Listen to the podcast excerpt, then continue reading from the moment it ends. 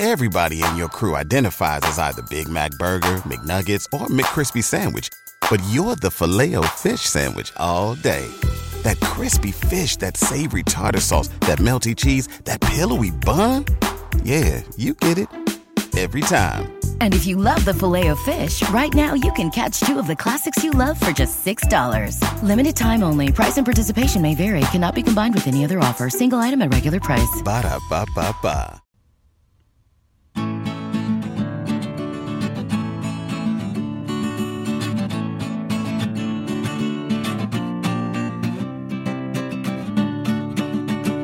Welkom beste luisteraars bij een nieuwe aflevering van Historie en Mythologie.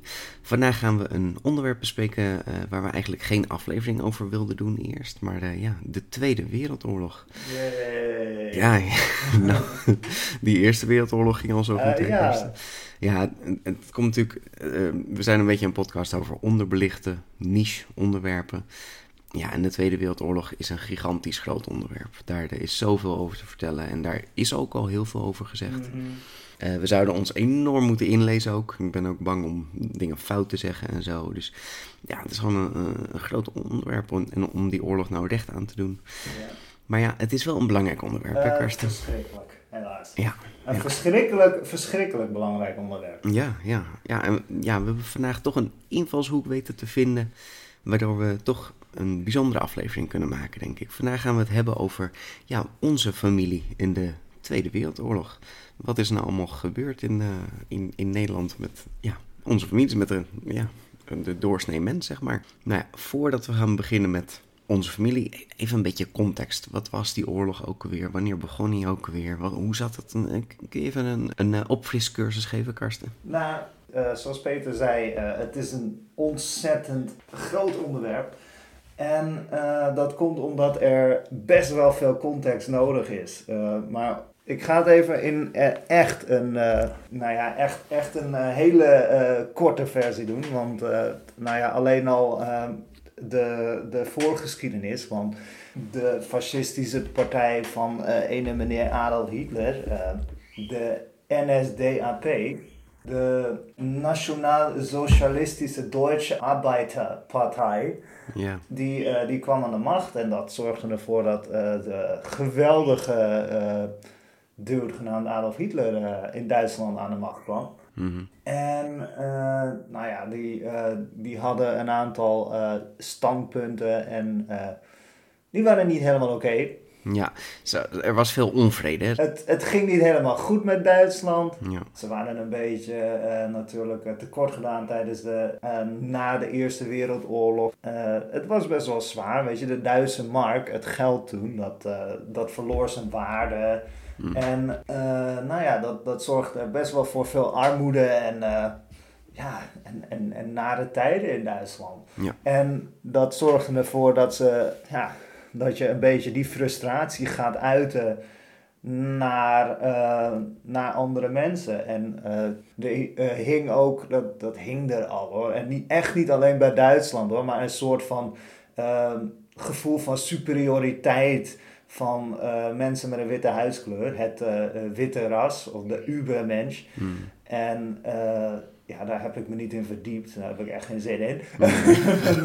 niet Nee, over hebben, laat maar lekker. echt. Ik, ik, ben een, ik ben een keer een Ariër genoemd, hè. Want Oh. ik heb blond haar en blauwe ogen. Nou, dat is echt het meest verschrikkelijke dat ooit is tegen me gezegd. Ja. En het, het werd niet als belediging gezegd, maar het was van... Oh ja, als je de beschrijving leest, ben jij een Ariër. ja, het voelt toch een beetje daar. Ja, nee, dat, dat hoeft niet. Nee, nee, nee. Eh, maar dat, dat was toen de gedachtswijze. En dat zorgde ervoor dat bepaalde bevolkingsgroepen het bekendst waren natuurlijk de Joden. Want daar zijn 6 miljoen eh, mensen van geliquideerd. Niet Oh, alleen gas, maar ook op echt de meest afschuwelijke... Op een gegeven moment hadden ze... Nou ja, met kogels natuurlijk, maar ook eh, de, de verschrikkelijke gaskamers, die zijn bekend. Mhm. Maar echt, eh, mensen werden opgehangen, mensen werden onthoofd. eh guillotines kwamen op een gegeven moment terug. Het is echt een leuke oorlog, Mm. zeg maar. eh, erg, erg barbaars. Ja. Maar ehm, niet alleen uh, Joden werden vervolgd, maar ook Roma. Uh, ja, niet, niet de correcte term, maar uh, beter bekend als zigeuners. Maar ook gehandicapten werden vermoord, homo's. Ja, ja homoseksuelen. Het, ja. gewoon om de zogenaamde puriteit van ja, het witte ras te zuiveren. En ook trouwens, en dat, dat beseffen mensen niet, en ook weer wel. Maar uh, de grootste zuivering vond plaats in het Slavische ras. Want dat was ook uh, natuurlijk onpuur. Maar er zijn heel veel Polen. Maar uh, eh, 20 miljoen Sovjet- of Russen zijn hmm. er vermoord tijdens die oorlog.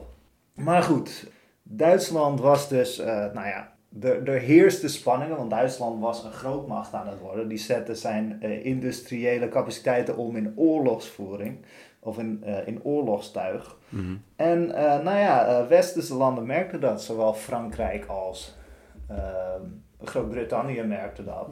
Er was ook een, een operatie gepland door Frankrijk, Polen en, en Engeland om Operation Pike, daar kwam ik echt niet op, omdat ik over speren aan het opzoeken was in de Tweede Wereldoorlog. Maar Operation Pike, en het was een, een plan om ehm, de Sovjet-Unie en Duitsland te bombarderen. Oh. Want uh, in tegenstelling tot wat mensen denken, stond de Sovjet-Unie niet aan onze kant, maar eigenlijk aan hun eigen kant. Dus ze werkten ook samen met Duitsland. Ja, oké. Ja.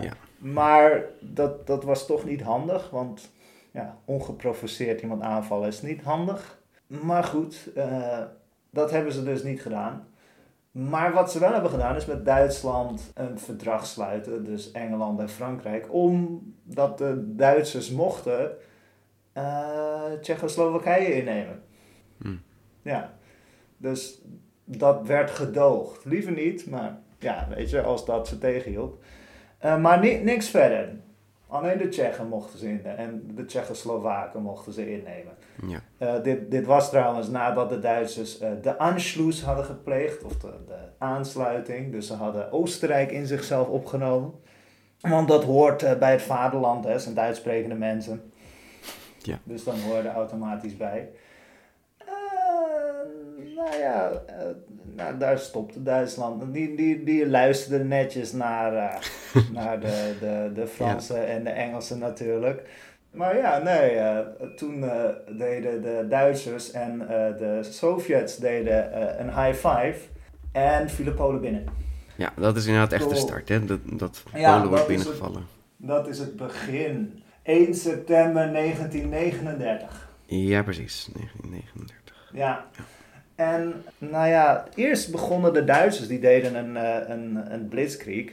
En de Polen hadden dat zwaar. En toen werden ze ook nog in de rug aangevallen door de Sovjets. Ja, voor mensen die het niet kennen, wat is een blitzkrieg precies? Een uh, blitzkrieg is een supersnelle aanval, uh, zo gericht op het snel binnenvallen van een land. En militaire doelen zo snel mogelijk aanvallen verder, verder, verder doorstoten, zodat eigenlijk uh, de operationele en militaire macht van een, uh, een tegenpartij eigenlijk omvalt. Zeg maar. Normaal dan heb je echt, uh, dan, ja, dan is het een, een langzame oorlog, dan heb je heel veel manschappen gooien op heel, ja, op eigenlijk weinig, weinig gain, of je je gaat van stukje naar stukje naar stukje ga je, mm. ga je mm. verder vechten. Maar dit was eigenlijk eh, één aanval heel snel. Ja. Dus een bliksemaanval. Blitz is bliksem in uh, Duits. Ja. Uh, ja. dus de blitzkrieg, dus de bliksemoorlog. Ja.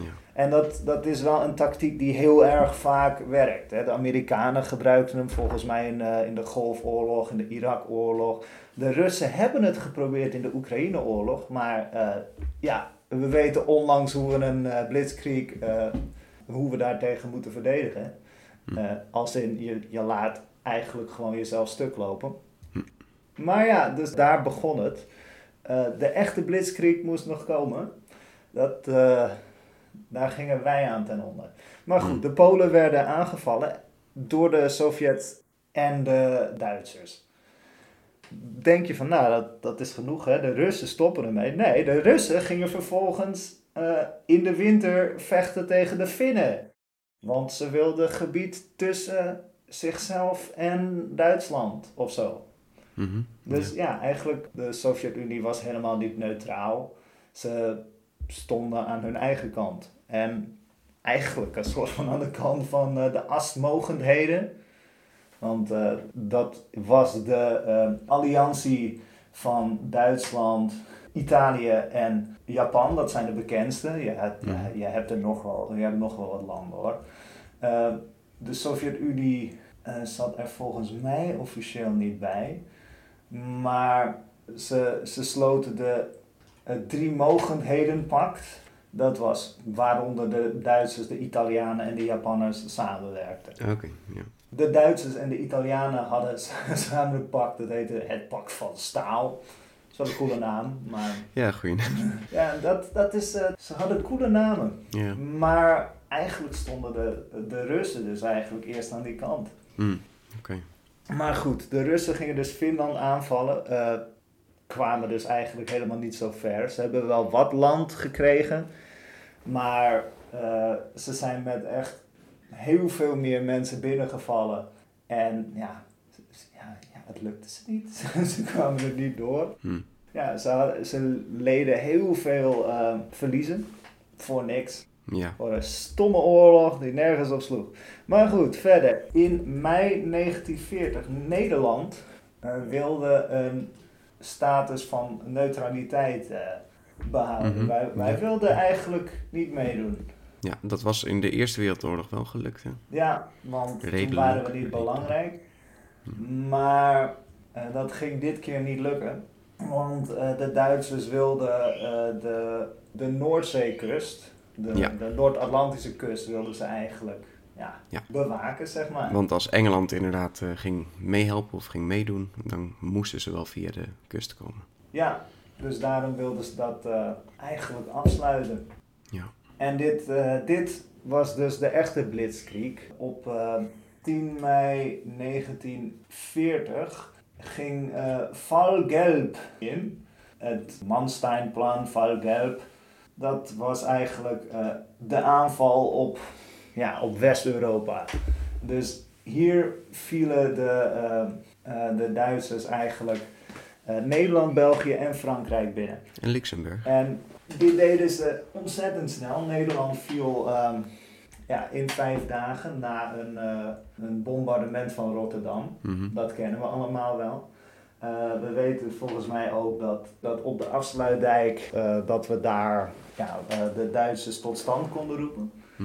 Maar ja, het mocht niet baten, want overal eh, op eh, alle andere plekken eh, waren de Duitsers eh, eh, ja, de overwinnaars. Eh, ze kwamen door de Grebbeberg heen.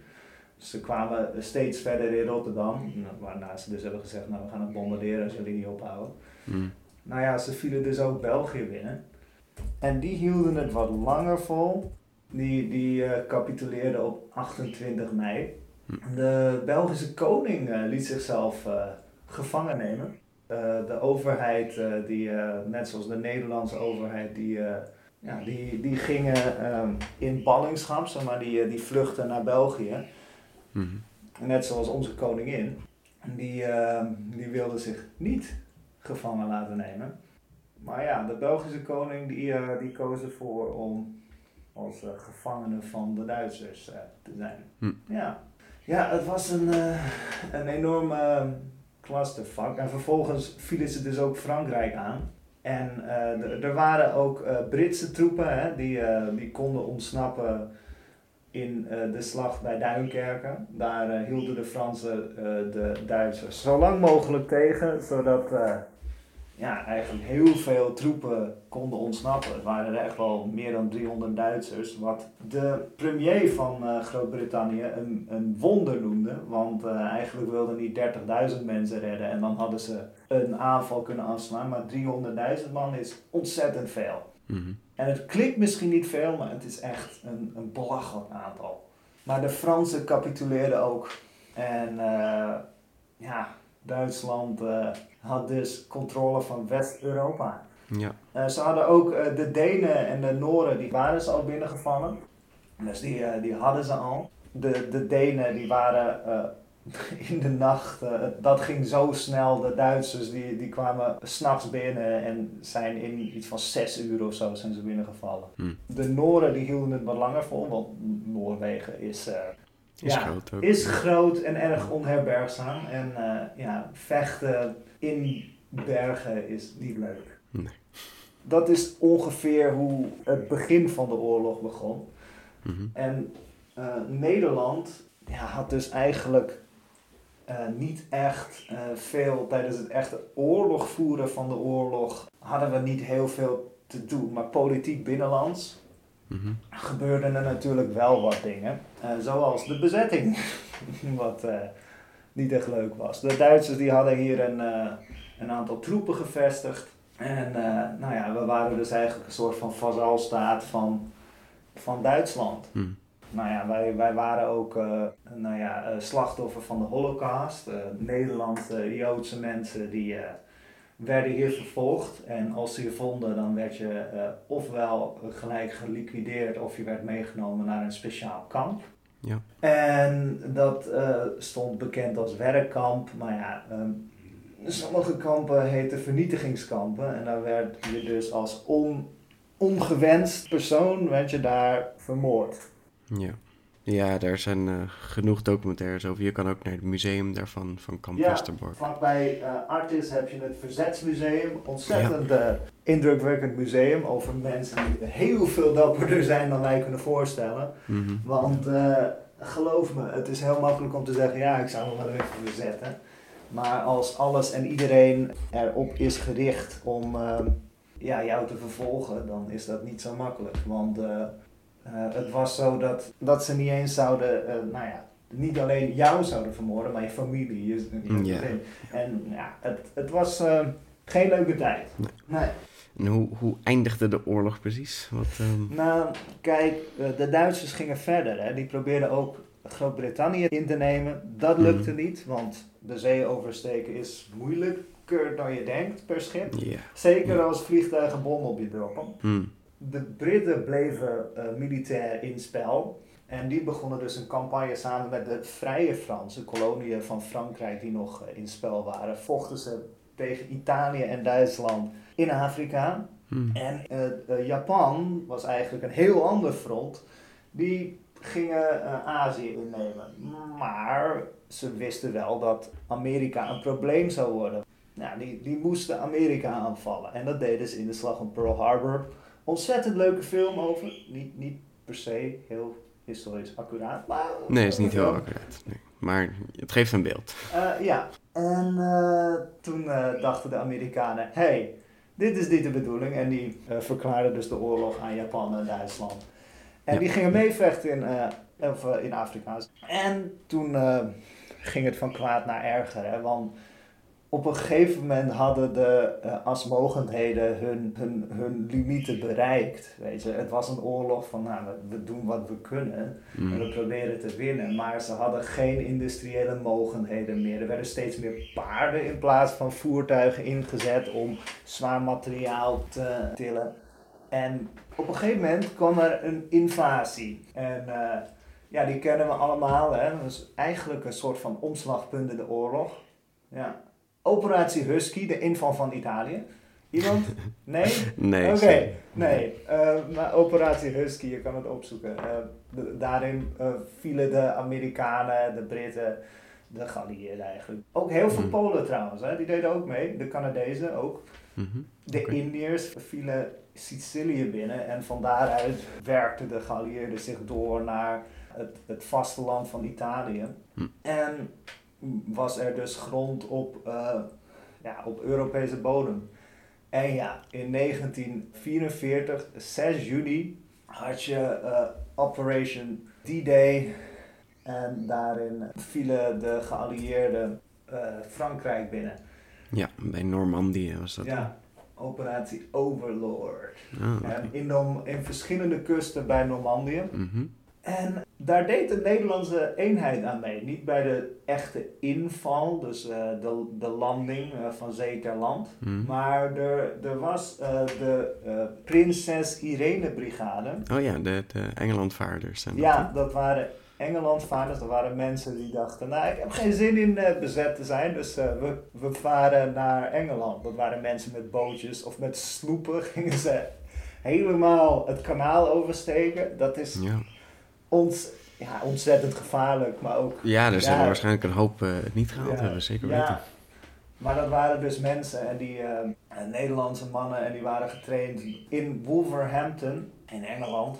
Om Mhm. dus. eh, het waren ook mensen met dienstplicht, hè? dus niet alleen vrijwilligers, maar ook gewoon mensen die zo waren van: oh ja, ik moet toch in dienstplicht. Ja, ja. Maar die waren dus onderdeel van een Nederlandse eenheid. Ja, die, die, ja, die, die deden wel wat eh, ja, aan, aan acties mee. Ze hebben ook eh, eh, geholpen tijdens de bevrijding van Nederland. Mhm. Ja, en dit is wel interessant. Er waren 500 Surinamers die zich aanmelden bij de brigade. Hm. Maar eh, ja, die, die werden, eh, eh, omdat er nogal eh, lastig werd gedaan over mensen van eh, mensen met een andere huidskleur in die tijd. Echt waar? Ja. Tijdens de oorlog? Ach, Ja, nou kijk, ze werden wel ingezet als, eh, als kracht hoor en als bewaking. Maar er, er was ook, er kwam ook veel van bauxiet, dat is nodig voor aluminium.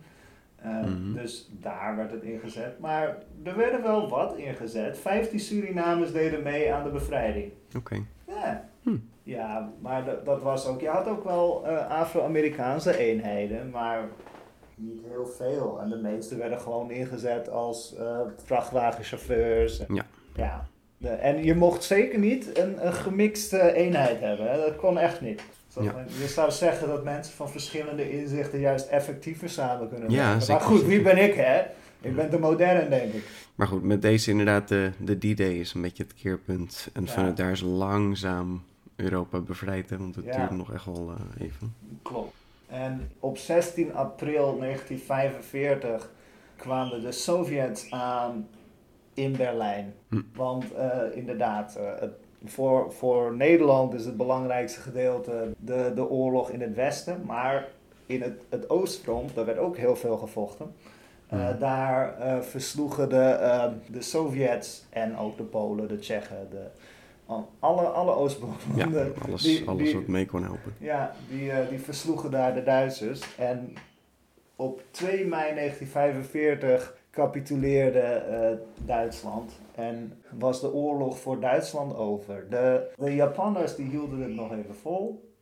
Maar ook zij gaven zich over nadat eh, er twee atoombommen werden gegooid op Hiroshima en Nagasaki. Ja, gewoon op steden, hè, dat is echt Ja. mogelijk, maar goed. Ja, maar ik bedoel, het, het was gewoon een, ja, eigenlijk een conventionele tactiek, Peter.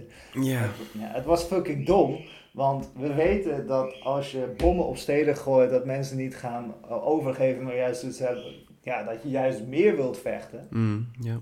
Maar dit, dit was, eh, ja, eigenlijk, ja, we wisten ook wel dat het ontzettende rotzooi zou opleveren, maar ja, de- deze bommen waren zo destructief. Ja. Eh, ja, dat was eigenlijk niet, niet, niet, ja, het was voorzien, maar ook weer niet helemaal. Eh, nee, ja, dat, dat- en- daar is twijfel over. Hè? Maar goed, Ja. ja. het, was gewoon...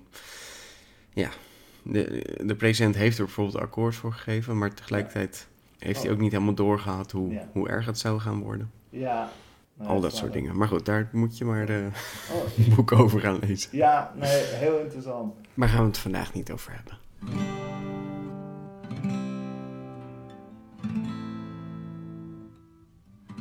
De geallieerden waren Noord-Europa binnengevallen. En eh, stukje bij stukje eh, werd eh, Noord-Europa bevrijd. Waaronder dus ook Nederland. Ja. Eh, dat probeerden ze met eh, een eh grootse parachute-operatie, namelijk Operatie Market Garden. Eh, probeerden ze steden in het oosten te bevrijden. Namelijk onder andere Arnhem. Eh, dat ging niet helemaal goed. Ja, ze, ze, ze sprongen net een brug te ver. Haha. Mm. Eh, eh, goede film. En, eh, maar logistiek werkte dat niet. En ze hadden onderschat hoe groot de Duitse eenheid daar was. Dus Mm. de Duitsers versloegen de geallieerden hier. En dat betekende dus dat een deel van Noord-Nederland nog eh, bezet bleef. Ja. Ja. En dit zorgde voor de, ja, de beruchte hongerwinter, waar dus te weinig voedsel was voor eh, de Nederlanders. En eh, veel kinderen die moesten dus naar steden waar het, en plekken waar het wat minder was. Bijvoorbeeld Friesland. Mijn eh, opa en oma eh, gingen naar Friesland. En mijn paken en beppen, dat is Fries voor eh, opa en oma, eh, die woonden in Friesland. Dus die hadden op zich niet heel veel. Maar ja, weet je, je merkte wel wat van de oorlog. Zij, Ja, werd mij ja. altijd verteld. Veel vliegtuigen en zo. En, Ja, het is, ja. het is inderdaad lastig. Ik heb ook, ook nou opgezocht van, is het nou echt zo? Maar ja, de platteland werd toch redelijk met rust gelaten, ja. Ja. Dat is toch wel echt zo, ja. ja. Maar ja, weet je, dat, eh, dat was wel cool. Allerlei van die verhalen over de oorlog. Ze hebben het er niet vaak over. Eh, Mhm. Heb jij wat verhalen, Peter? Ja, en eh, ik heb het, eh, nou niet van de bron, want ze zijn wel overleden, dus dat gaat lastig. Maar ik heb een, eh, een tweede bron, mijn, mijn moeder. Dus ik heb een aantal geluidsfragmentjes. Mijn mama, die had in de hongerwinter, hadden ze ehm, helemaal geen eten meer. En tante Riet was er ook al. Want mijn mama is van 31, tante Riet van 32. Dus ze waren een jaar of tien. En dan hadden ze geen eten meer. Toen moesten ze naar de boeren toe gaan lopen. En dat hebben ze lopend gedaan. Ja, dat lopen dacht ze allemaal, want ze Ah, hadden geen fietsen meer. Hè? Nee. Dat is allemaal weg. Ja, En dat is vanuit de kerk zijn ze gebracht naar gezinnen in Abbekerk de Weren. Mhm. En tante Riet had een heel leuk gezin en had het heel erg naar haar zin. En mocht daar blijven en die hadden goed te eten, want het waren natuurlijk ook boeren. En mijn mama had een rotgezin en moest daar heel hard werken. En het gezin had meerdere kinderen. En mijn moeder had heimwee. En toen is ze helemaal naar huis gelopen. En huis is gewoon in Amsterdam, dus hè? Amsterdam-Noord. Ja. dat zal, eh, Dus dat ja. is echt mega ver. En toen had ze tegen de moeder gezegd van mama, ik hoef geen eten als ik maar hier mag blijven. Hm. Ja. Ja, ja. Dus Koppig, dat oma een is beetje- ook altijd dun gebleven, ja, hè? Hebben we een beetje, een beetje die koppigheid hebben we van haar overgenomen. Ik hè? denk Zo wel, ja. ja, En de heimwee. En hij oké, ja, Ja. ook nog. Ja. Dus, en toen mocht ze natuurlijk thuis blijven. Ja. En wat mijn moeder aan de oorlog heel erg vond, dat is dat marcheren. Van die laarzen, van Hmm. die soldaten. Dat schijnt heel veel lawaai gemaakt te hebben als ze de straat doorgingen. Mhm. En die angst hebben ze altijd gehouden Ja, voor stampende laarzen. ja, ja, dat kan ik me voorstellen. Want in het begin van de oorlog deden we eigenlijk niet echt mee en zagen we ook helemaal niet het, eh, het gevaar of zo. De Duitse soldaten waren ook heel jong en waarschijnlijk heel erg aardig. Dus er was nog niet echt veel mis. En het werd helaas dag voor dag, jaar voor jaar erger. Ja. En met name voor de Joodse mensen die natuurlijk verdreven werden. Maar ook de Amsterdammers die overbleven, die hadden het slecht Ja. in zo'n stad. Dus dat, eh, ja, dat zijn de verhalen die ik dan nog van mijn ouders weet, van de oorlog. Ja, bar hè? Ja. Jeetje. ja, er zitten dus een aantal dingen in. Kijk, mijn oma was dus aan het begin van de oorlog zo'n negen jaar. Mhm. Ze woonde dan in Amsterdam-Noord. Nou, mijn moeder had het over de, de hongerwinter, hè? precies dat. Eh, zij is dus een van die kinderen die vanuit Amsterdam naar de, het platteland is gebracht. Sommige ouders deden dat eh, ja, gewoon, gewoon hun, hun kinderen op een fiets en dan erheen fietsen en dan eh, je kind droppen. En dan, ja, dan, dan is hij relatief veilig, hoop je dan maar. Ja. eh, de meeste kinderen zijn ook teruggekomen, dus dat, eh, dat is gelukkig ook goed gegaan. Maar goed, dit was inderdaad die winter van eh, 1944 op 1945. Ja, en dit, dit speelde vooral in, in West-Nederland.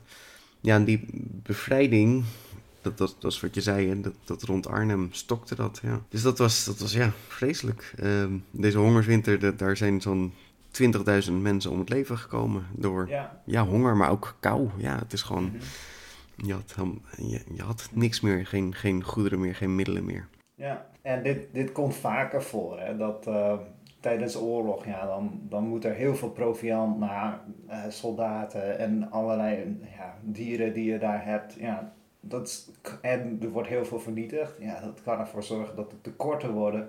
Want normale eh, structuur en eh, infrastructuur dat verdwijnt en ja, dat, dat kan ervoor zorgen dat dingen anders aankomen. Je merkt het nu, ja, als er iets mis is met de snelweg of als er Mm. ehm, ja, mensen de snelweg blokkeren, dan, eh, ja, dan, dan komen dingen later aan. En dat, dat Ja. zorgt al voor problemen. Van, oh, eh, ja, nu kan ik, eh, nu kan ik mijn aardappelen niet kopen. Ja, Ja. nou, dat, vroeger werd zo'n vrachtwagen gewoon naar gort geschoten. Dus dan kwamen de aardappelen niet later. Nee, die kwamen gewoon niet. Ja. Ja, ja, een ander ding wat ze natuurlijk vertelde was over dat eh, mijn oma dan geen fiets had. ja, Nou ja, kijk, fietsen werden tijdens de oorlog dus gevorderd door de Ja. Duitsers. Nou, het aantal wordt geschat op zo'n eh, 150.000 fietsen. Mhm. Eh, maar goed, er waren zo'n 3,5 miljoen fietsen in Nederland, dus nee, is Nou, niet- is niet heel veel. Maar ja, weet je, het is natuurlijk in de stad. Ik denk dat zo'n beetje alle stadsfietsen gewoon in beslag zijn genomen, weet je. Dat, dat... Ja. Dus nee, in, in, ja, mijn, of, of mijn oma had geen fiets, of inderdaad, eh, was ik denk niet dat die gevorderd was hoor trouwens, maar ja, ze- lopend, lopend moesten ze erheen. Eh, wat dus wel zo was, die, die fietsen, die, er was dus wel op een gegeven moment echt een schaarste en ook een schaarste aan fietsonderdelen. Dus dat is ook, je ziet soms op foto's dat er van die houten eh, fietswielen zijn. dus ja, op een gegeven moment dan is je fietsband gewoon op en zo van, ja, wat doe ik nu? Ik wil wel graag fietsen, maar... dus op een gegeven moment zie je inderdaad veel van die houten wielen. Het is wel, eh, wel grappig om te zien, want volgens mij fietst dat voor geen meter. Mhm. ja, ja, je moest wel, hè. Ja. Nee, in ieder geval moest mijn oma en haar zus moesten dus lopend naar die opvanggezinnen. En dat was dus, ja, Abbekerk de Weerde. Lopend is dat zo'n 43 kilometer. Google Ja. Maps zegt dat je daar 10 uur over doet. Damn. ja, dat is, eh, dat, is, eh, dat is niet niks. Maar ja, eh, het, het, het was dus echt, ja, dat zat het daar zo niet naar de zin. Het, wa- het was daar echt zo niet prettig dat ze, dat ze terugliepen. Ja, tijdens een oorlog lopend van stad naar stad. Ja, de oorlog doet wat met je. hè? ja. Ja, ja, ja. Ja, het laatste wat mijn moeder zei natuurlijk over het trauma van het marcheren. Ja, dat marcheren vroeg ik me af. Van wat, wat is dat nou precies? Nou, dat was dus vooral imponeren. En de Duitsers gingen dan door de straten lopen. Gewoon laten zien, hè, wij hebben hier de macht. En, eh, en, en ja, deel was natuurlijk ook voor patrouille. Maar het is dus vooral ook heel veel parades en optochten. Alleen maar om te laten zien dat zij eh, de baas zijn. Ja, dat, ja. dat, dat, dat werkte dus, ja. Mijn oma vond het vreselijk. Hoe, hoe, ja, je, je wordt er constant aan herinnerd natuurlijk op die manier. Mhm. Ja. Ja. Dan eh, gaan we even naar mijn, mijn opa van mijn moeders kant. En wat ook wel in de verhalen komt van opa, is dat ze de bomen in de straat gingen rooien Hmm. om warmte te krijgen. Hmm. Maar dat mocht niet, als de politie erachter kwam, dan werd je opgepakt. Mhm. Dus dat deden ze met een heleboel buren. Dan s'avonds heel snel die bomen in stukjes hakken en snel in de tuinen. En in een van de verhalen van opa zie je dat ook terug. Dat ze ook eh, navraag gingen doen van, goh, er was toch een boom? Nou, ja, die, die lag er zomaar. We hebben hem Hmm. alleen maar even ergens anders gelegd. Misschien hebben de Duitsers wel weggehaald, hè? Ja, Dat dus zal het zijn, ja. kunnen. Hmm, ja, ja. Dus dat, eh, daardoor hadden ze in ieder geval nog wat warmte in de kacheltjes. Ja. Maar daar waren alle boompjes in Amsterdam-Noord weg. Oh. ja, je moet wat, hè? Ja. Ja. En, en jouw vader dus, die was dus bij het schietincident op de Dam. Ja, dat was op 7 mei. Eigenlijk was de oorlog voorbij. Mhm. En overal werden natuurlijk feesten gevierd. En in Amsterdam zouden ook allemaal parades komen. Dus heel veel mensen, maar ook veel jongeren, die gingen allemaal naar de Dam. Ja. Nou, in de eerste filmpjes zie je ook wel dat ze echt allemaal aan het feesten zijn. Allemaal gezellig hebben. Er was een draaiorgel die aan het Een spelen was. draaiorgeltje was Ja, aan het spelen. Je ziet de Polonaise lopen. Dus het was heel druk en heel veel mensen. Totdat opeens uit een gebouw op de hoek bij de Dam Duitsers naar buiten kwamen. En zomaar schoten op al die mensen. En dat was echt één groot drama. Mensen gingen zich verschuilen achter palen, achter het draaiorgel. Er liep een kindje helemaal zielig alleen. eh, die werd weer door iemand gepakt. Er zijn ook mensen overleden. Dus het was eh, een hele nare dag. En die dag is ook echt eh, memorabel dat mensen het nog herdenken. Mhm. Gelukkig zijn er toch die dagen ook foto's gemaakt. Dat we dat nog als herinnering hebben van jeetje, wat is er nou Ja. gebeurd. En mijn vader was daar ook bij als jonge jongen dan. En heeft ook foto's gemaakt. Ja, rond de 16, 17 was hij toen. Ja, zo'n beetje. Nog Ja. wel jong. Nog wel jong, maar eh, wel geïnteresseerd en waarschijnlijk zijn camera Mhm. altijd al achterover gedrukt hebben. En hij heeft dan ook foto's dat eh, de Duitsers opgepakt werden. Ja. En die werden allemaal vervoerd. Joh, Ja, ja, ja. oké. Ja, nou dat, dat eerste is even, even over die, die, hè, dat, dat stelen van de bomen. Eh, mijn opa was dus ongeveer 12 aan het eh, begin van de oorlog. Ja, en, en dingen stelen tijdens de oorlog, ja. Het, het- is dat zo? Was er, ja, er werd inderdaad meer gestolen. Het aantal vorderingen om diefstal is in de eerste jaren van de oorlog verdrievoudigd met daarvoor. Dus er werd echt, echt wel veel gestolen en, en Ja. dus veel mensen ook opgepakt. En, eh, en ja, bestraft en beboet en wat dan ook. Mhm. Ja, er was gewoon schaarste. En ja, ik snap zo'n oorlog, dat, dat maakt natuurlijk alles lastiger. Want de Duitsers nemen natuurlijk ook van alles in. Je Ja. hebt zelf minder. Ja, eh, het is natuurlijk ja, vreselijk. Mhm. Je moet op de een of andere manier overleven. Ja, Ja. ja. ja. en dan dat verhaal, eh, het schietpartij op eh, de Dam in Amsterdam. Nou, dat was dus inderdaad 5 mei 1945 in Wageningen was er capitulatiebespreking. Eh, dit was de overgavebespreking tussen de geallieerden en de Duitse troepen in Nederland. Canadese generaal Charles Fawkes die besprak de overgave met de Duitse opperbevelhebber eh, Johannes Blaskowitz. In bijzijn van Prins Bernhard als commandant van de binnenlandse strijdkrachten. En dit is inderdaad de reden waarom we in Nederland dus 5 mei vieren. Hè? Dat is Ja. de bevrijdingsdag. Nou ja, twee dagen daarna werd dus op de Dam, maar waarschijnlijk ook in andere steden, hè, maar op de Dam in Amsterdam werd een groot bevrijdingsfeest gevierd. En uiteraard was mijn opa daarbij. En eh, hij was op dat moment inderdaad 16, 17, zeg maar. Nou, en rond drie uur 's middags werd er dus plotseling schoten gelost door de Duitse militairen eh, vanuit de grote club. Dat is op de hoek bij de Kalverstraat eigenlijk. Ja. Nou, in dit incident vielen echt 32 doden minstens, want ja, misschien meer. Er waren wel 100 gewonden. Ja, vreselijk. Ja, ja. Nou, mijn opa is niet gewond geraakt. Die, die- geen idee waar die stond en wat dan ook. Hoe het dan, hè, ge- geen idee, maar ja, hij, wa- hij was er wel bij. En heeft dus inderdaad echt een aantal foto's gemaakt. Ja, het is, eh, het is wel bizar om te zien. Want het is gewoon de Dam. Eh, ik ben heel vaak geweest op de Dam. Eh, en dan, ja, het is toch wel, wel gek. Want het, het ziet er eigenlijk nog hetzelfde uit, hè, Amsterdam. Het is, het is vrij onveranderd. Ja. Ja, en dan toch die, die troepen daar. En, en, en gewoon echt die schietpartij. Ja, vreselijk. Als je daarbij was, dat een ja. trauma. Nee, dat is niet leuk. Ja, en, en het lijkt dus een oneenigheid te zijn tussen de Duitse Kriegsmarine en de binnenlandse strijdkrachten. Want die wilden hen eigenlijk ontwapenen, maar de afspraak was dat de geallieerden dat zouden doen. Maar goed, eh, ja, gewoon een rommeltje. eh. Ja. bevrijding is natuurlijk nooit zomaar opeens eh, zijn we vrij en is alles klaar en is alles opgelost. Nee, Dus ja, dit, dit eh, was. ja, dit is, hè, dit is dus na de oorlog in feite. Maar ja, de Ja. oorlog is natuurlijk nog steeds bezig. Hè. We hebben nog steeds last ervan. En dat, dat duurt natuurlijk altijd eh, even voordat alles weer gebalanceerd is. Dus ja, Ja, ja dus dat is mijn, eh, mijn moederskant. Ja. jeetje. Hoe zat het met, eh, met jou dan? Want jij hebt dus eh, familie in Friesland. En, Mhm. en van je andere kant, van je moederskant? Ja, van mijn eh, moederskant. eh, kijk, mijn oma is zelf niet Duits, of de moeder van mijn oma was niet Duits. Mhm. Maar haar ouders waren naar Duitsland verhuisd, want daar was eh, ja, werkmogelijkheid. Ja. En dus ja, dan, dan, dan ga je daarheen natuurlijk. Maar de moeder van mijn oma, die was zelf weer terug verhuisd. Hmm. Dus kwam ze daar, eh, nou ja, de, de vader van mijn oma tegen. Mhm. En ik, ik vond het wel eh, grappig, want eh, ja, jouw, eh, je moeder had het over het stelen van bomen. Hè? Nou, dat, dat deed mijn, mijn oma ook. Die ging samen met vriendjes en haar, haar broer ook volgens mij, gingen ze kolen van het treinspoor afhalen. Want dan had je ja. toch wat warmte. Ja. En ja. ik geloof ook dat eh, mijn overgrootvader ooit langskwam met een enorme dwarsbalk die hij had gevonden op het spoor, want die was losgekomen of zo. Ja, je moest toch wat, hè? Ja. Want an- ja, het eten is eh, vervelend, maar warmte had je ook nodig, zeker in die tijd. Nu is alles een mooie stadsverwarming en eh, weet ik veel wat. Ja, alles is supergoed geregeld. Maar vroeger ja, moest je toch een beetje vechten om te overleven nog. ja. Ja.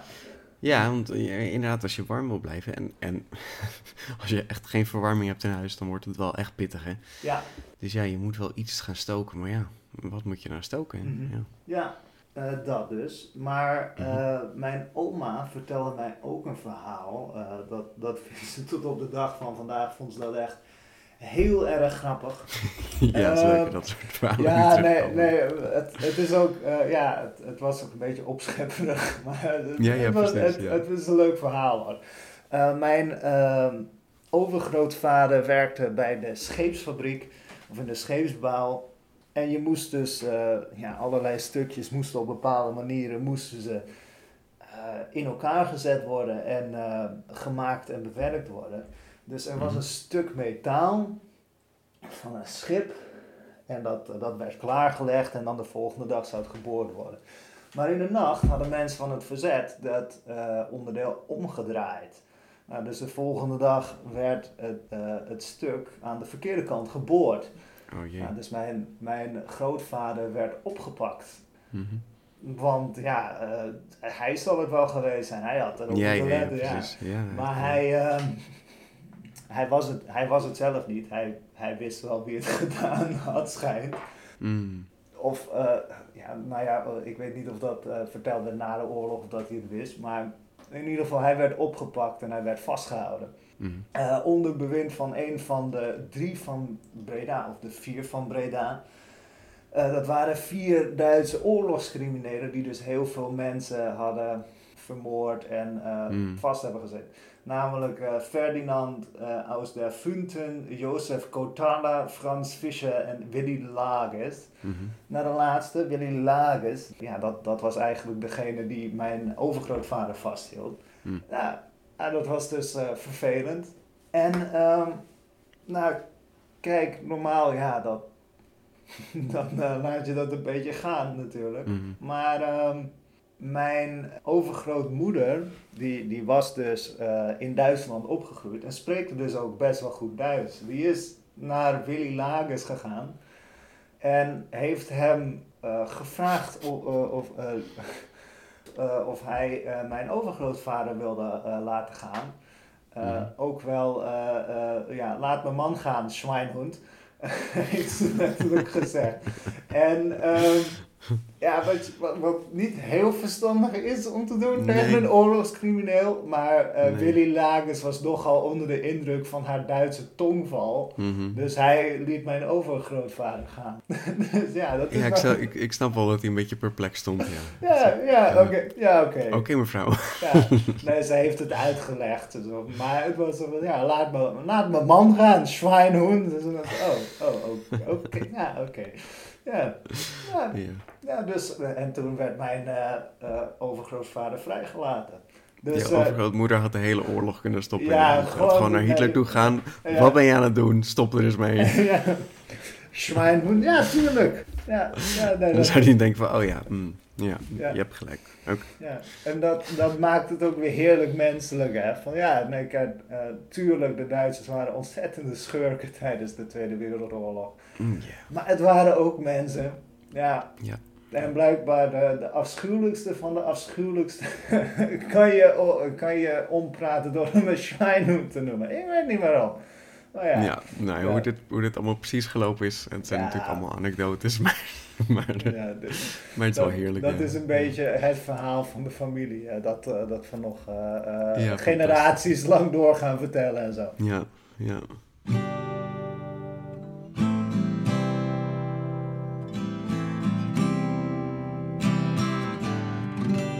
Ja, dan, dan hebben we nog eh, mijn vaderskant. Ja, vertel Peet. Eh, eerst maar even oma. En van mijn vaderskant. Dat is dus een beetje anders. Zij wonen dan in Haarlem. En zij zijn ook ietsjes ouder. Hè? Ja, ze zijn echt eh, eh, wat tien jaar ouder, denk ik. Nee, eh, twintig Mhm. jaar ouder, denk ik, dan mijn ouders. Ja, zeker wel. Ja, begin van de oorlog waren zij ongeveer rond de 30 al. Ja, En vlak voor de oorlog werd hun eerste kindje geboren. ja 1940. Nou, dat is ook een leuke tijd. Ja, mooi. Daarna ga je gelijk de oorlog in. Dus ja, dat is in ieder geval gewoon een oorlog geweest waar zij haar kinderen moest verzorgen. Mhm, Want in 1942 kwam er weer eentje. mhm. En in 19... Net voor de bevrijding kwam er nog eentje. Ja. Dus drie meisjes waren dan geboren. En jou, ja, Mijn jouw vader vader, nog was nog niet. geboren. nee. Die moest nog tien jaar wachten. Ja. Dus die liet tien jaar op zich wachten. Ja, we zeggen hier eh, woonachtig in, eh, in Haarlem inderdaad. Eh, toen al samen met opa. Eh, en we zeiden hier vlak voor de Eerste Wereldoorlog. Maar hun eerste kind werd dus geboren op 12 mei 1940. Nou, je hebt het net Mm, verteld, Karsten. wauw. 10 mei 1940. dat was dus Val Gelb. De inval, de militaire plan om de lage landen in te nemen. Nederland, België en Luxemburg. En ja, het, het hoogtepunt van deze aanval was dan het bombardement op 14 mei. Dus, dus Wauw. kun je je voorstellen dat je dan gewoon in bevalling... Letterlijk middenin. Ah, dit- er, zijn, er zijn dus mensen bevallen tijdens deze, deze aanval. Dat is toch... Wauw. Wat een timing. Wat een, wat een vreselijke timing. Ja. Ja, eh, dus, dus dat inderdaad. En ja, zij moest natuurlijk gewoon ja, in Haarlem. Dus het is wel een, een- het is niet de hoofdstad. Haarlem heeft, is, is minder natuurlijk. Maar ja, het blijft wel een stad. Dus ze had het niet eh, fijn daar. Eh, maar goed, ze heeft dus die hele oorlog gewoon al haar kinderen op moeten voeden. Ja, eh, Nou, ja, lekker dat je dat dan eh, erbij hebt. Kinderen opvoeden is al veel werk. Ook nog in een oorlog, ja. Ja, inderdaad, het laatste kind is dus in februari 1945 geboren. Een derde kindje. Een derde zusje. En ehm, ja, in de lente van 1945 zijn ze pas bevrijd. Dus ja, ze ze zijn eigenlijk allemaal, alle drie deze zusjes zijn in de oorlog geboren. oh, Ja, en mijn vader is dan veel later, die is een, die is een ongelukje. Sorry, dat was, dat was een laatkomer. mm. Ja, dus dit was mijn oma, maar de vader van mijn vader komen we nu dan even bij. Ja, en paap die heeft heel lang toch kunnen zorgen voor, voor werk en voor eten, omdat hij klompenmaker was. Mhm. De boeren om hem heen, die moesten natuurlijk eh, klompen hebben. Ja, Ja, dus hij had een hele mooie ruilhandel daarin. Hadden ze in ieder geval te eten. Bedoel, je wordt er niet rijk van, maar eten was natuurlijk al heel erg belangrijk. Ehm, ja, totdat iedereen moest meevechten. En ook hij opgepakt werd. Maar wat ik gehoord heb van jouw vader is dat de opa dan zich toch uit de vrachtwagen heeft laten rollen in Greppel. En zo ontkomen is aan eh, arbeid in het buitenland. Oh. Wat heel veel Nederlandse mannen gedaan ja, hebben. zeker. Ja. Ja. Wauw, ja, dat had eh, anders heel anders gelopen. Ja, dan eh, was jouw papa er niet geweest. Nee, maar misschien dan niet. Nee, nee, nee. Nee, en daardoor Hmm. jij ook niet. Tja, tja, zo kan het gaan. hè. Zo kan het gaan. Ja, een rare tijd en steeds minder mensen hebben de oorlog meegemaakt. Maar laten we in ieder geval zorgen dat we ze wel herinneren. Met name voor alle mensen die ja, dood zijn gegaan. Mm. Hele volken uitgeroeid. Dat mag nooit meer gebeuren. Ja, Ja, ja, dit is dus, ehm, nou ja, mijn, mijn opa was dan inderdaad zo'n 30 jaar oud in de oorlog. En al samen met eh, oma. ja. En zorgde dus voor het gezin. eh, onder andere door klompen te maken. Je Ja. hoort dat goed thuis. Klompen maken, wat een goed Nederlands beroep, hè? Ja, authentiek. Ja, Ja, heel authentiek, ja, ja zeker. Nou, hij maakte natuurlijk ook wel houten meubels en gereedschappen. Ik bedoel, hij maakte niet alleen klompen. Maar goed, de klompen gingen best wel goed in de oorlog. Want ja, kijk, de boeren moesten natuurlijk gewoon door. En Karsten, hoe lang doe je met een paar klompen? Ehm, ik kan me niet voorstellen heel lang. Die dingen zijn van hout, toch? Ja, ja, op zich doe je er een jaar mee. Oh ja. Maar boeren, die hebben eigenlijk wel zo'n zes paar per jaar nodig. Dus ja, weet je, het is... Klompen zijn gewoon nodig. En ja, eh, ze gaan een stuk. ze- op een gegeven moment zijn ze gewoon klaar. Eh, kijk, het zijn die, die, die ongeverfde. je kan ze wel lakken, maar ik bedoel, die geverfde klompen die we altijd zien, dat zijn je zondagsklompen. Hè? Ja. Dat, is, dat is niet hoe klompen eruit zien. Het zijn gewoon hout. en het zijn gewoon houten klompen. En die dingen zijn natuurlijk fantastisch, want je voeten blijven droog. Als een koe op je teen stapt, dan is je teen niet gebroken. Klompen zijn best wel nuttig hoor. Het, is, eh, het ziet er dom uit misschien, maar er, er was echt wel een goede logica achter klompen. Laarzen ook. Ja, ik bedoel, laarzen zijn wel droog en zo, maar je merkt wel dat laarzen ook steeds blijven plakken in modder en zo. En klompen hebben toch echt wel, ja, een betere, betere grip op dingen. Doordat ze wat zwaarder en wat steviger zijn. Ja, het zijn, het zijn goede dingen, klompen. Nou, dan, dan het verhaal van dat hij is opgepakt om te werken in het buitenland. Nou ja, de Nederlandse mannen moesten de arbeidsplaatsen van de Duitse soldaten opvullen. Ja. Dat was eigenlijk een beetje de, de eerste stap hierin. En dit was ja, dwangarbeid. Hè. Nou ja, die mensen kwamen dan in, in zware industrie terecht, maar, zoals de wapenindustrie eventueel, maar ook wel gewoon bij de bakker of bij de molenaar. Hè. Echt allerlei gaten die er vielen in, eh, in de samenleving. Ja. Dus ja, gewoon, ja, ja dat, dat moest opgevuld worden en dat deed je dan maar met, eh, ja, gevangenen, zeg maar. Mhm. Nou ja, waar mijn opa dan heen moest, dat weet ik niet. En eh, ik weet ook niet of hij dat wist, maar hij wist wel dat het eh, geen goede boel was. Dus hij, eh, hij is inderdaad van de vrachtwagen gesprongen. Ja. Heeft het zo kunnen ontwijken. Ja, dat is natuurlijk vreselijk gevaarlijk als ze hem gesnapt zouden hebben. Dan, ja, dan hing hij, zeg maar. Dus ja, dat was, Ja. dat was wel, wel een bijzondere actie, zeg maar. Ja. Wauw. Ja, en, en wat mijn moeder ook zegt, ja, laten we zorgen dat we de oorlog blijven herinneren. Want ja, dit, dit mag gewoon niet gebeuren. Zoveel leed, zoveel vernieling, eh, dit nooit meer. Weet je? Het is, het is, Mhm.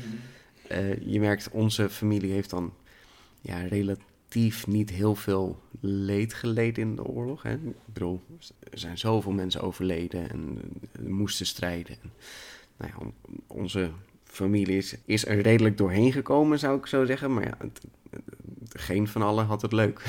Nee. Ze hebben allemaal een flink trauma erover. Je merkt gewoon hoe de gewone mensen ook wel zo'n last heeft van deze oorlog. Ja. Ja, dat is gewoon, dat is gewoon vreselijk. Ja. burgers zijn eigenlijk altijd de dupe hiervan. Hè? Want zoals je zei, alles gaat richting die oorlog. Dus alle Mhm. voedsel, alle, alle, alle hè, op een gegeven moment was ook het metaal op en zo. En gegeven moment zijn spullen gewoon op. Want ja, alles Mhm. moet gebruikt worden voor die oorlog. Ja, ja, eh, het is gewoon nonsensical met wat je allemaal daarvoor moet gebruiken, verbruiken. Eh, ja, en zoals, ja, zoals jij zegt, de Nederlandse mannen moesten werken in Duitsland. Ja, vanuit alle plekken probeerden ze toch iets van eh, mensen te hebben die, die gewoon eh, het, het werk konden doen dat normaal was. Weet je? Ja, je, je hebt toch iemand nodig die de akkers verbouwt. Je hebt toch iemand nodig die eh, gaten in je kleren naait. Ja, Mhm, zeker, zeker. daar werden ook heel veel vrouwen in gezet. Hè. Daarom had je ook die, eh, eh, ik weet niet meer hoe ze heet, maar die mevrouw met dat blauwe pak en eh, die rode muts met witte, witte stippen. Ja, dat is eh, Rosie the Riveter. Dat was allemaal zo van, ja, samen doen we het. Ja, ze hadden, ze hadden arbeiders nodig. Ja, zeker. Ja, ja, ja. Ja, en zoals jij zegt, laten we dit niet nog een keer doen. Nee, laten we dit De- niet nog de- een keertje deze doen. film heeft niet nog een sequel nodig. Nee, dit is echt niet nodig. Ah, Weet je, elke oorlog is, is vreselijk. En Ja, laten we proberen alle oorlogen gewoon eh, weg te laten. Ja. Het zou fijn zijn. ja, laten we met elkaar communiceren. En over het algemeen doen we dat, hè? Ja, Ja, het heel veel eh, oorlogen waar we het niet over hebben, zijn er niet geweest, godzijdank. mhm. Maar ja, eh, je ziet vaak dat eh, de geschiedenis en de aanloop naar zo'n wereldoorlog, ja, dat, eh, soms dan lijkt het helaas eh, Mhm. Maar ja, laten we zoveel mogelijk met elkaar communiceren en niet eh, bombarderen. Ja. Want eh, dat werkt niet. Het is niet heel goed voor de productie eh, en ja, je leven. Nee. Ja, en dat Ja. is een beetje waar we deze aflevering gaan, gaan afsluiten over eh, onze familie tijdens de Tweede Wereldoorlog. Ja. Ja, ja. je merkt heel erg een, een Nederlands centrale aflevering. Hè? Ik bedoel, Mhm. het is onze, onze inval. Ja. Ja, en we hebben het eigenlijk niet zo gehad over die eh, meneer Hitler. Oh ja. Daar hebben we een interview over. Dus die Ja. komt de volgende aflevering. Ja. We hebben schrijver Sjoerd de Boer. Die heeft een heleboel boeken geschreven over Hitler. Onder andere de Hitler-mythes. Ja, en weet je, als iemand eh, over Hitler kan vertellen, dan is hij het wel. En eh, daarom laten we hem er lekker over vertellen. Want hij weet Ja. er echt veel meer van dan wat wij doen. Dus dat is mooi. Lijkt me een goed idee. En ehm, daarna willen we eigenlijk nog een aflevering doen met Ja. oorlogsanekdotes. Ik heb zelf nog een paar anekdotes van niet-familieleden. En Mhm. misschien heb jij er ook nog een paar, Karsten. En als de luisteraars er nog een paar hebben, eh, stuur op. Het liefst audiofragmenten natuurlijk.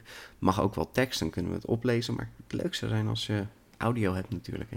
Ja. stuur het ons en uh, dan maken wij er een aflevering van. Want uh, Ja. de Wereldoorlog is meer dan alleen uh, ja, de geschiedenis. Het was ook een hele persoonlijke ervaring. Ja, ja, zeker.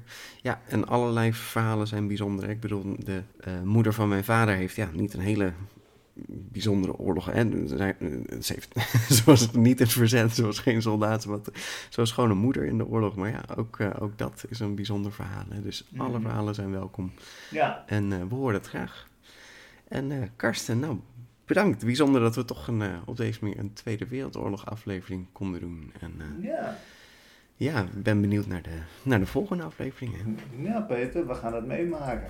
Oké. Ja. hey, dankjewel. Hè. Hoi.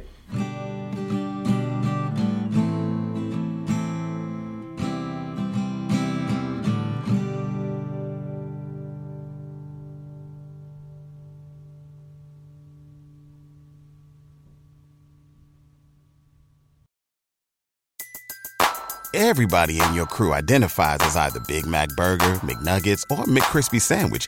But you're the filet fish Sandwich all day. That crispy fish, that savory tartar sauce, that melty cheese, that pillowy bun. Yeah, you get it. Every time. And if you love the filet of fish, right now you can catch two of the classics you love for just $6. Limited time only. Price and participation may vary. Cannot be combined with any other offer. Single item at regular price. Ba-da-ba-ba-ba.